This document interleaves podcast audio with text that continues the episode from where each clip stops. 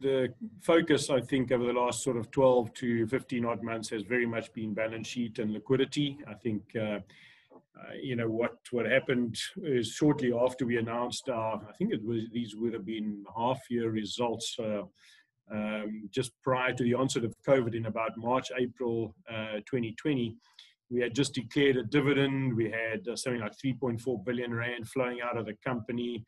And, you know, that was, we, we met with shareholders in Cape Town and presented the results. That was on a Friday. On the Sunday, the president first spoke about lockdown. And on the Monday, I think we were in literally level five lockdown from zero or not even thinking about lockdown to, to complete shutdown. So a big shock to the system, you know, having to deal with, uh, with liquidity, paying out, you know, big quantums of cash um, needing to obviously uh, you know find access to, to to further liquidity when the bond markets were closing down the banks were supportive but obviously you know um, you know also conscious of the times. So yes i think a huge emphasis was just on on liquidity. As you know we did an equity raise towards the back end of, of 2020 um, with our dividend reduction, we decided to cut back a little bit on our dividend payout ratio. We had the DRIP, the distribution reinvestment, all up, we, we managed to sort of um, gather in the order of about 6 billion rand worth of liquidity, which I think has certainly stood us in good stead and has positioned us, I think, to, you know, to see us through not only the second wave, which happened in December, but we're now in the midst of the third wave. Uh, who knows what's still ahead? But we're pretty confident that, you know, whatever we did to the balance sheet or with the balance sheet is going to see us through whatever challenges uh, might still be on the horizon little did we think, I guess, as well, that uh, the asset that would be most negatively impacted uh, of all the assets we own, whether it be domestically and or our international businesses, uh, would would be the V&A waterfront of you know of all things. I mean, uh, with the lack of international tourists arriving in the country, uh, again, perhaps a bit of an eye opener for us just as to how dependent the waterfront is on international tourism uh, you know, the, the, the, sectors within the waterfront, thankfully, it's a very diversified asset in and of itself. So the office sector hasn't really been impacted. Um, the industrial sector has not been affected at all. Uh, it's mainly in the retail and leisure, uh, let's say, sectors that we've seen. When I say leisure, I'm talking the, the hospitality, but also the, the hotels and uh, that's where we felt the most pain. We we're reasonably optimistic, I guess, you know, that towards the end of the year and early into next year, as vaccinations, you know, people around the world get vaccinated, and South Africa makes some progress, uh, you know, on that front as well. That tourism will come back. Um, in fact, we're confident that leisure tourism. You may even find that there's a pent up demand for leisure tourism post all of this lockdown and, and, and restrictions. The one area that remains a bit of a concern is business tourism. So, you know, you think of the convention center, Cape Town Convention Center, all the conferences that, that used to take place there, mining conference in, in Indaba, all that sort of stuff. That I think is going to take a bit longer, maybe, you know, if ever, you know, sort of recover to, to what it was. We have prioritized those tenants that are most impacted. Um, in many instances, we've come to an agreement with them to actually mothball their space and to just park the rental, you know, for now that we won't be charging rental while the space is mothballed. Uh, you know, for the hotel industry, you know, most of the hotel tenants we've uh, provided relief to in terms of um, taking into account, you know, the level of their own operations and what they can and can't do uh, based on the, the restrictions imposed by government. So, um, you know, th- there is no doubt that, you know, some tenants will undoubtedly fail, notwithstanding the support we've been providing. Um, hate, I don't want to call it a wave, or I, wouldn't like to think of it as a, a wave of tenants going bust um, and having to withdraw.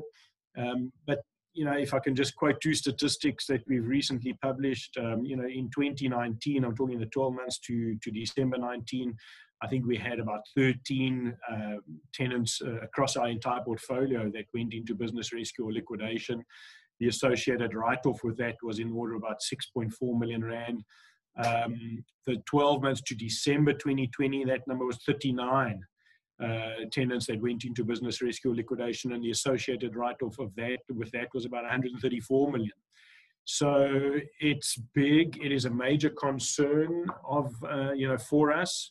Um, quite broadly the, the state of the South African economy, you know, beyond just, you know, what COVID's brought about. We were already in a, in a weak economic environment before. So um, it is a worry, Bronwyn, and yeah, we can, um, you know, we can only provide, you know, so much relief, and then I guess we, you know, we would uh, ourselves need to need to consider, you know, other options. But um, for now, we we cautiously optimistic that we can keep going for a you know, for a while along these lines. I mean, we've seen the worst, and I think the current sort of restrictions is not as bad as we saw right at the outset. And um, so we, we, hope that you know we can't, we don't go back to that uh, environment. The debate that is raging around what commercial, uh, the prospects for commercial property look like going forward, and here, you know, pulling in specifically the office debate, with many organizations realizing that a large proportion of their, uh, their work environment can actually be conducted virtually rather than in a physical central location, as was our belief, Norbert, before COVID 19 hit. I think people are exploring numerous options. And certainly, some of the stats I'm hearing from top tier CEOs in, in the top 40 uh, are that going forward, the virtual component will possibly be the dominant component of uh, a business or an organization's mode of operation. Give me your sense and, and whether, you know, we, we're just going to see office uh, space now imploding left, right, and center as, as corporates bail and realize there's a different way of conducting their business. Obviously, Ron, I have to talk to my book, as you'll appreciate. But um, look, I uh, you know, I'd like to sort of quote some of the um, I don't know, global CEOs of some of the, the, largest investment banks in the world. Two of them recently quoted work from home as, as an aberration. Um, uh, that's the one extreme. I think on the other extreme, you have situations where you know corporates are saying, "Well, there's absolutely no need for an office anymore. We can do everything virtually." We certainly have proven that it can be done. You know, certainly during the, the most part of 2020, uh, I worked from home um, since the beginning of 20, uh, you know, 21. I've been I've returned to the office, so it can be done. There's no doubt about it. Is it optimal? Does it help in terms of productivity? Uh, can you inculcate a culture, uh, a value system? Uh, can you mentor? Can you do all of those things? Uh, now, you know, virtually. Short answer to my mind is no. Having returned to the office, it's very difficult to explain to somebody just how different it is, but it is very different in terms of the way you operate, the way you interact with your peers, your colleagues, uh, etc. So um, I think the way it's going to play out, Bronwyn, is that every single corporate, large or small, are going to adopt a work from home policy. Some may be as extreme as to say you don't have to come to the office ever. Others are going to say, I want you back nine to five. I think you're going to find something in between. Uh, the, the, the bottom line is flexibility. I think you are going to have to be more flexible as an employer. You're going to have to provide, you know, flexibility. If you want to keep your top talent, you are going to have to introduce some element of flexibility.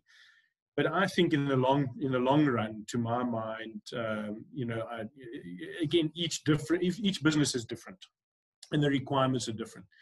But for you know certainly a very large portion of our customer base, I think the the need to return to the office, the need to engage on a one-on-one basis, um, uh, and to to to drive culture, values, those sorts of things can only happen in a physical environment.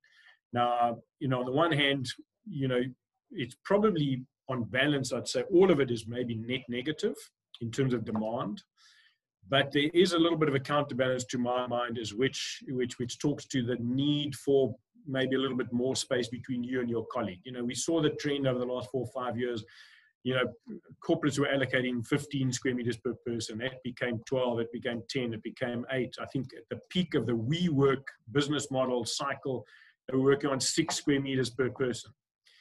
I think you revert back, maybe not to 15, but maybe you get back to 10 or something. You know, if you are going to be in the office, you don't want to be sitting on top of your colleague. You don't necessarily want to have screens everywhere, but you want enough space. And, and that will be a bit of a counterbalance between, you know, to the argument of, you know, massive space reduction and everybody's working from home. So net negative, but I don't think you know in a catastro- catastrophic way, as as some commentators might suggest.